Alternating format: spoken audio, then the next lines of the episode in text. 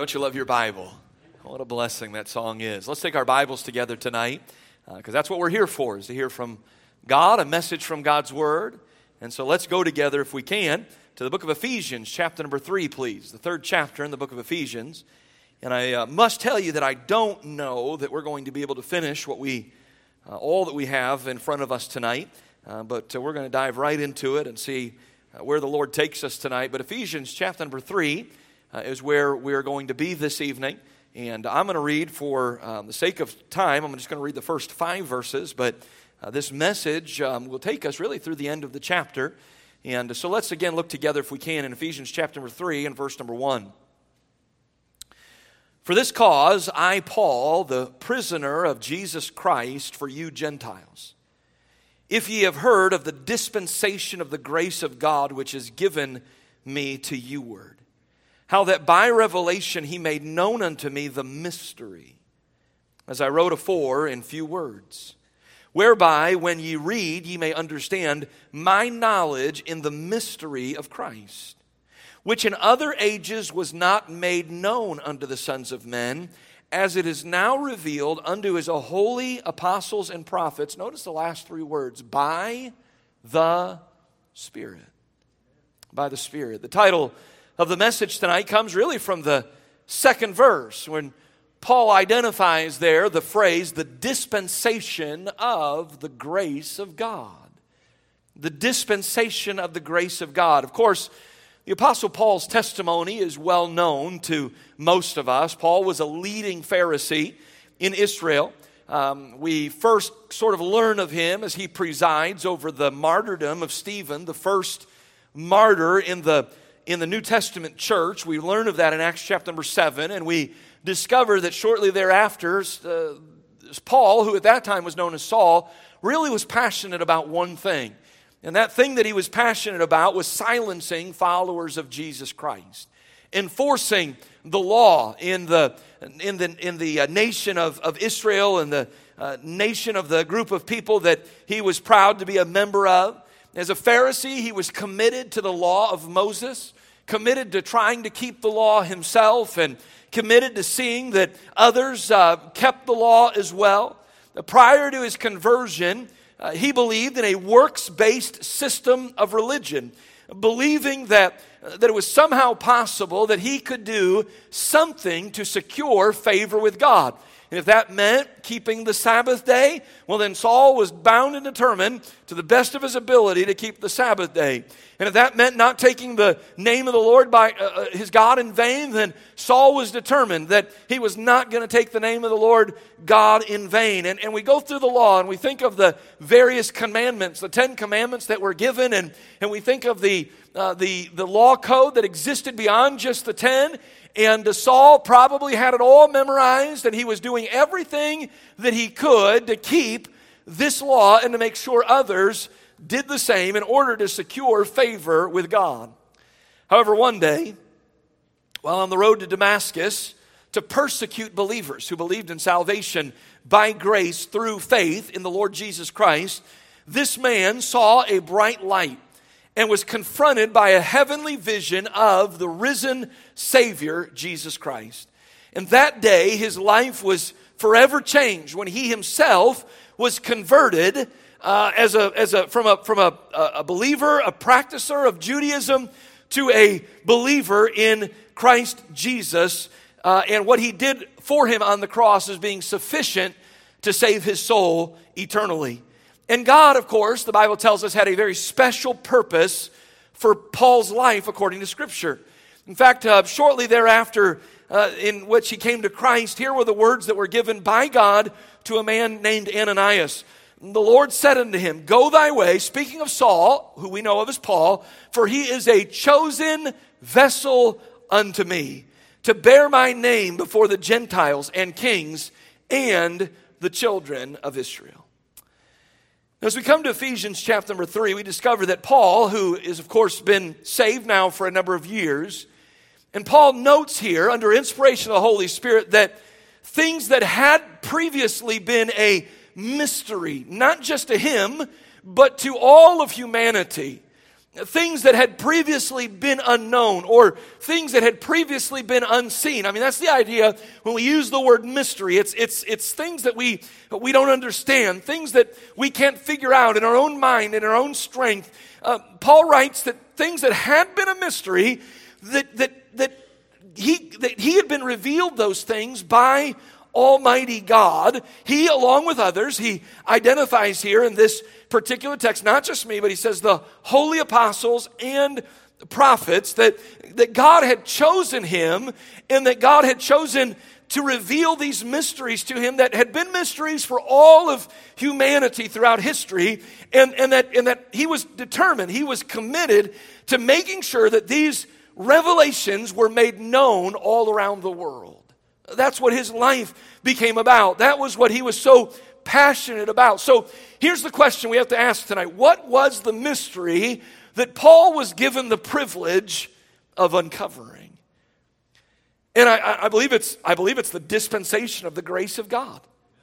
Here, here's, here's what that means. Here, here's what that means. Here's what, here's what God peeled back the curtain, as it were, and God allowed Paul to understand the meaning of this mystery, the things that, that, that man had, had, had maybe had glimpses of throughout history, but, but, but didn't know in these certain terms. Here is the mystery.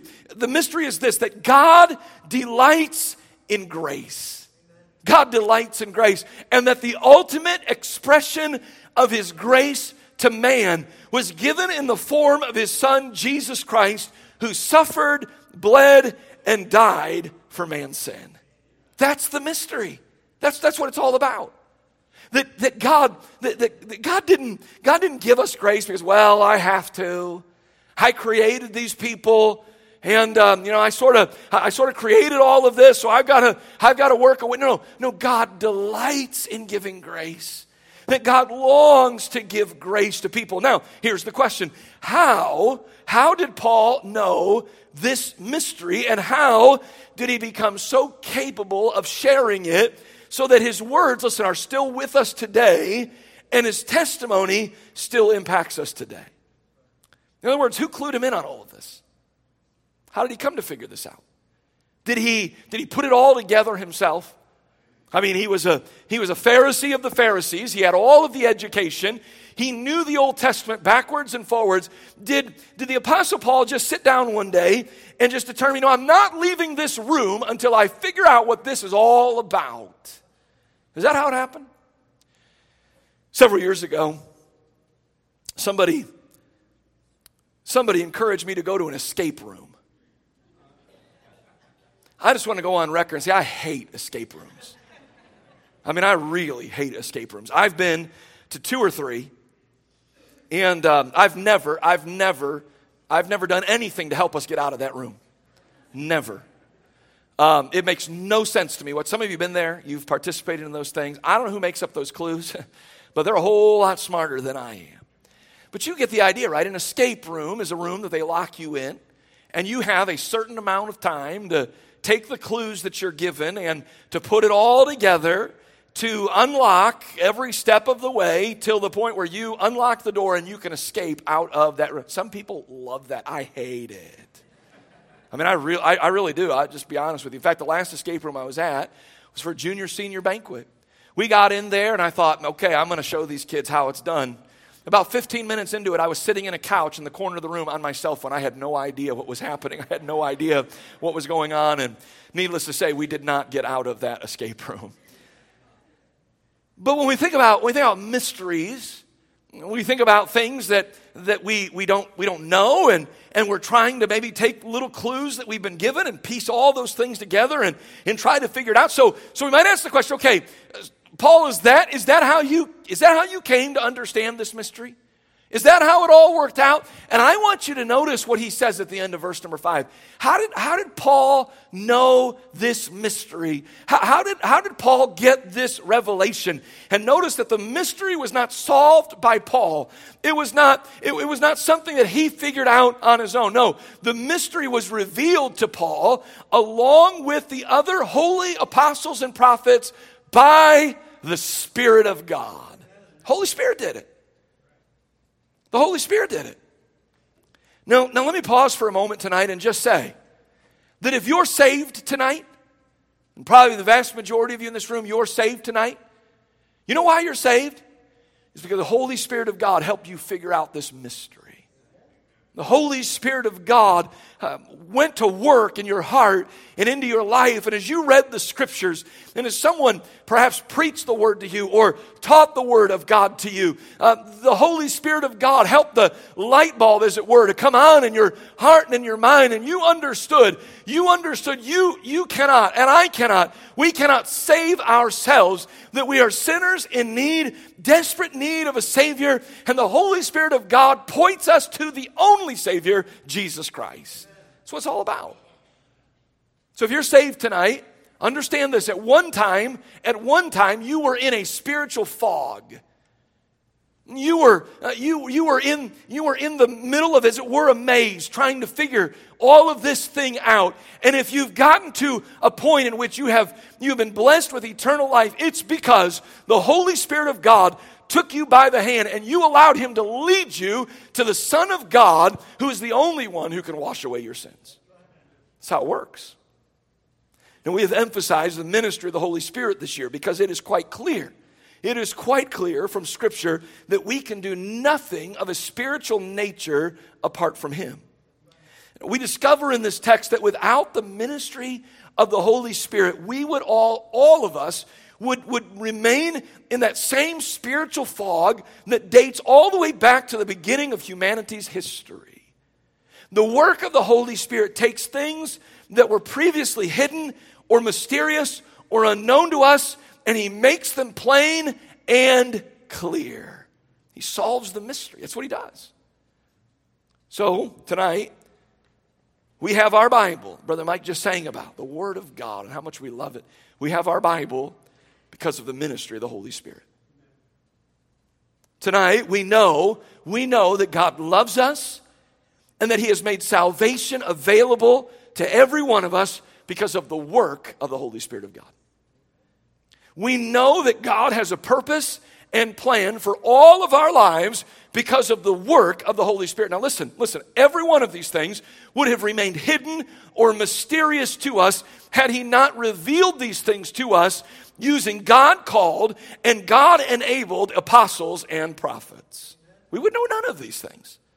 None of this would make any sense. We would all be still in our fallen condition. We would still be lost as lost could be in a spiritual fog, just like the vast majority of people in the Old Testament were in a spiritual fog uh, because the mystery at that point in time had not fully been revealed to them as of yet.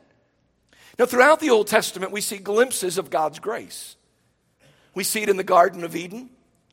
We see it in the ark that God allowed Noah and his family to enter into before the flood came. We see God's grace in Abraham's call and God's patience with him. We see, we see God's grace in Moses' call and, and the exodus out of Egypt. We see the grace of God in the elevation of David from a shepherd boy to a king and, and, a, and, a, and a, a countless list of other things that we don't have time to get into tonight. But but understand this that the grace of God remains still, even with those, even with those glimpses, the grace of God still remains somewhat mysterious to the Old Testament characters. It just did. There was a, there was a law given, and the law during that day and age was harsh, as harsh as a schoolmaster would be. So the Bible says. The Bible says in Galatians 3:24, wherefore the law was our schoolmaster to bring us unto Christ. So while there are glimpses of God's grace in the Old Testament, no question about it, understand this that the Old Testament primarily is, is sort of about the law. And, and here's what God is doing God is creating within us a hunger, a thirst a desire for something greater because the law is nothing but a schoolmaster. The law is nothing but a disciplinarian. The law exists in our minds and we see it. And here's what it tells us over and over and over again you and I are doomed for all of eternity. That's what the law says. And that's what the Old Testament was about. It's creating within us a hunger, a thirst, a desire for something, but we didn't know what that something was until God came, sent his son Jesus Christ, who was the greatest expression of the grace of God that ever was.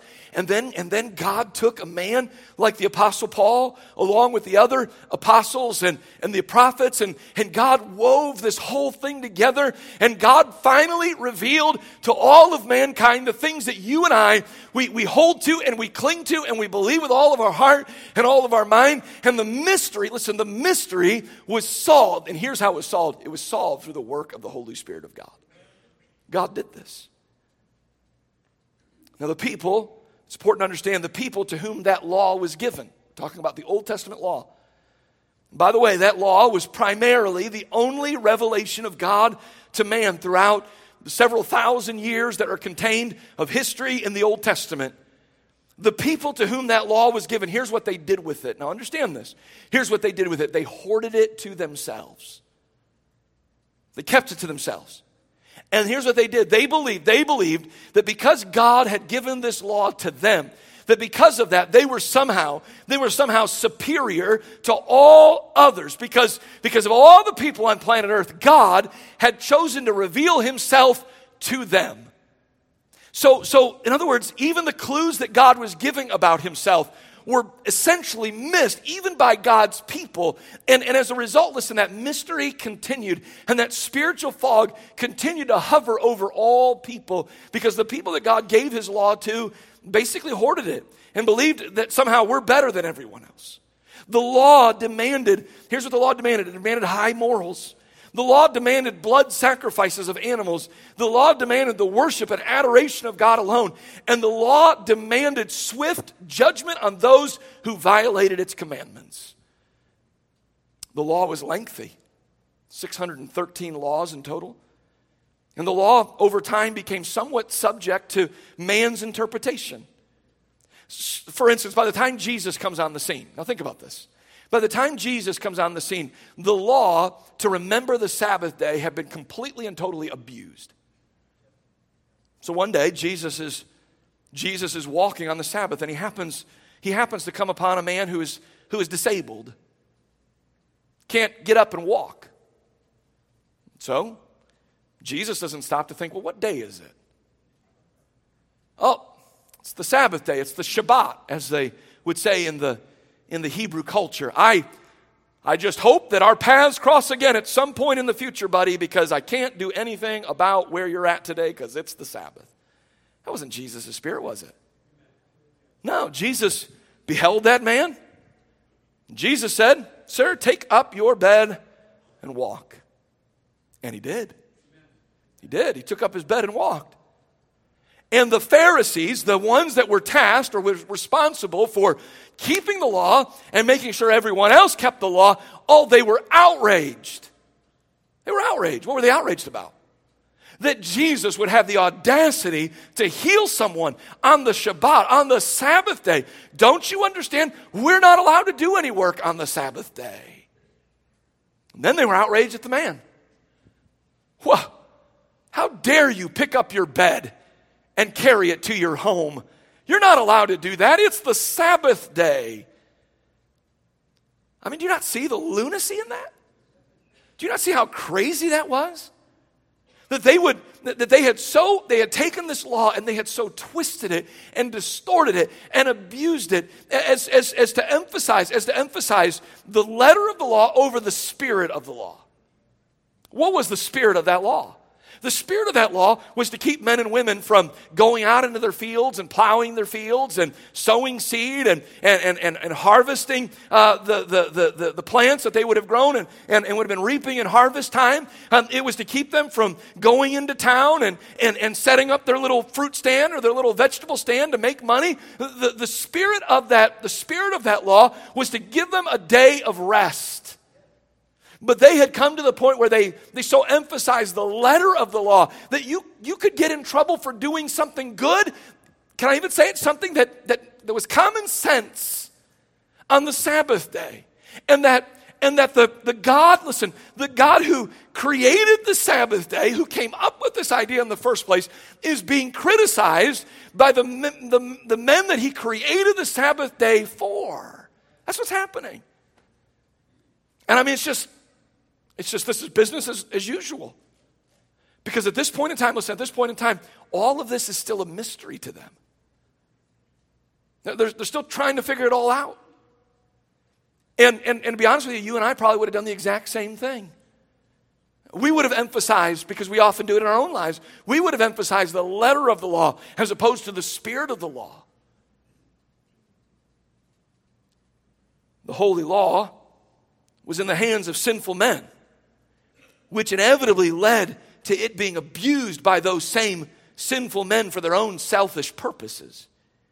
So here is the incomplete picture of the Old Testament from, from man's perspective at that time. Here, here's sort of the incomplete picture. Now, we, we can put it all together because we're looking back on it. But if you would have been living in the Old Testament period this time, here's what, here's what you would have thought that God has chosen the Jews as a special people to reveal himself to. But as I look at them and as I see the way that they're acting, here's what I know about them. They are a group of people that are filled with pride and arrogance so that they look down on every other people group they, they themselves have a strict law that no one of them, not a single one of them, can ever keep. So they eventually, here's what they eventually end up doing they eventually emphasize things that they want to emphasize, and they ignore the things that they wish to ignore. Because here's, here's the point these same people that wanted to, want, wanted to keep the Sabbath day and, and, and, and do all of these things. I mean, throughout their history, this same group of people had no problem whatsoever with idolatry.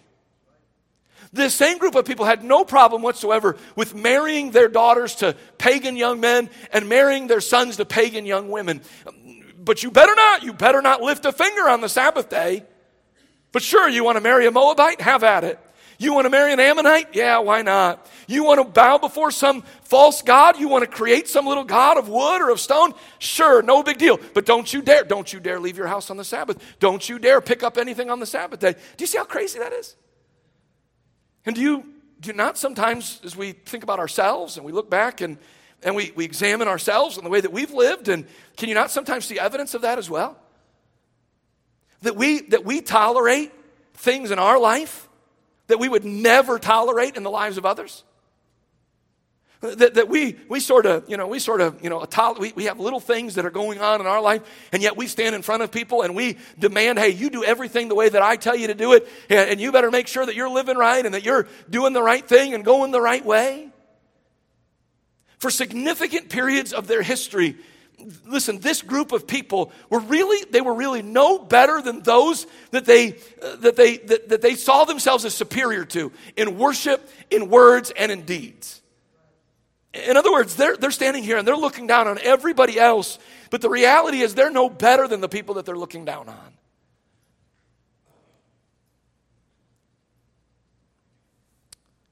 Most of the time, they're simply, listen, they're, they were simply going through the motions of their religious worship, and God told them as much.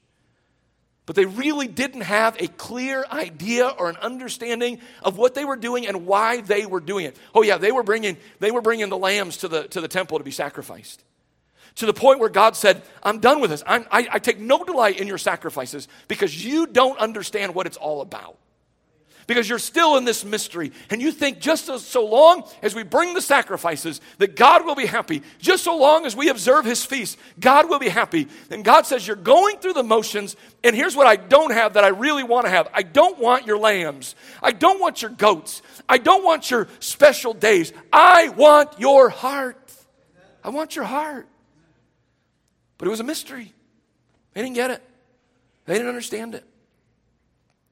God his plan and purpose, his love and character. I mean, really, those things are relatively unknown and mysterious as this, uh, as, as this is among those that he's even chosen to reveal himself to in the Old Testament. In other words, the people who should know who God is, they don't really know who he is. They don't really know what this is all about. It's a mystery to them.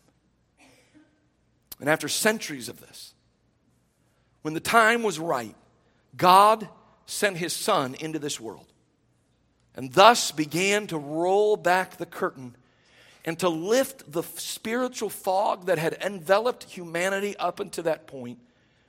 From this period until today, listen, we are living in an age known as the age of grace. This age is characterized by God's grace.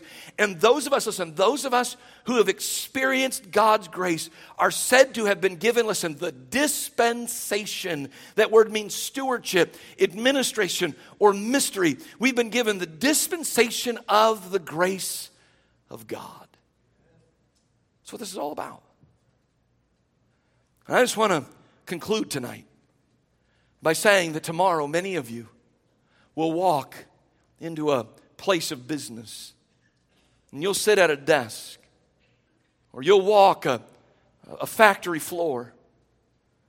And I want you to think for just a moment that the vast majority of those people are still in complete mystery as to who God is and to what all of this is about. And here's what we must not do we must not hoard the grace of God to ourselves. We, we, must not, uh, we, we must not see ourselves as superior. Listen, you're going to go to work tomorrow and you're likely going to hear some, somebody say something profane. Rather than lifting your, your head and looking down your nose at that individual who said that particular thing, rather than do something like this, it ought to break your heart. You're going to hear somebody talk about something perhaps that they were involved in over the weekend that you know, listen, you know that activity destroys lives. And rather than look down your nose at them and, and to think you're better than them, what it ought to do is it ought to break your heart. Because that person's still in a spiritual fog. They don't get it. You do. Because God has entrusted to you the dispensation of the grace of God, the ministry of God's grace. And you and I, we're to, we're to take God's grace and we're to grow in it we're to allow it to change our lives, and we're to take it and we are to offer it to others. Let me tell you what God's grace has done in my life. Maybe, just maybe, the grace of God can do the same thing in your life as well. And as we begin to start talking about it, we begin to start praying about it, we begin to start being burdened about it, don't you suppose that that same Holy Spirit that revealed that mystery to Paul all those years ago, that same Holy Spirit is more than capable of taking your friend, coworker, neighbor, who's steeped in religion. That was Paul. I mean, religion was all he knew. And yet, and yet God said, I can, I can change your life with the dispensation of the grace of God. Is it possible that in this room tonight there is someone who has never experienced, truly experienced by way of the new birth, the dispensation of the grace of God, the ministry of God's grace, and how it changes a life, and how it fundamentally alters or transforms not just my life down here, but it also affects and transforms where I'm going someday. You're in the right place. We can't save you. These baptistry waters behind me can't save you. But we can introduce you to someone who can. His name is Jesus. And when you truly understand what Jesus did for you, you understand what it was all about, here's what happens that fog begins to lift. That mystery is no longer mysterious. I get it. I'm a sinner. Jesus died for my sin. And if I believe in him, if I repent of my sins and place my faith and my trust in Him and Him alone, I can be saved. And You can experience God's grace tonight. Our heads are bowed and our eyes are closed for just a moment.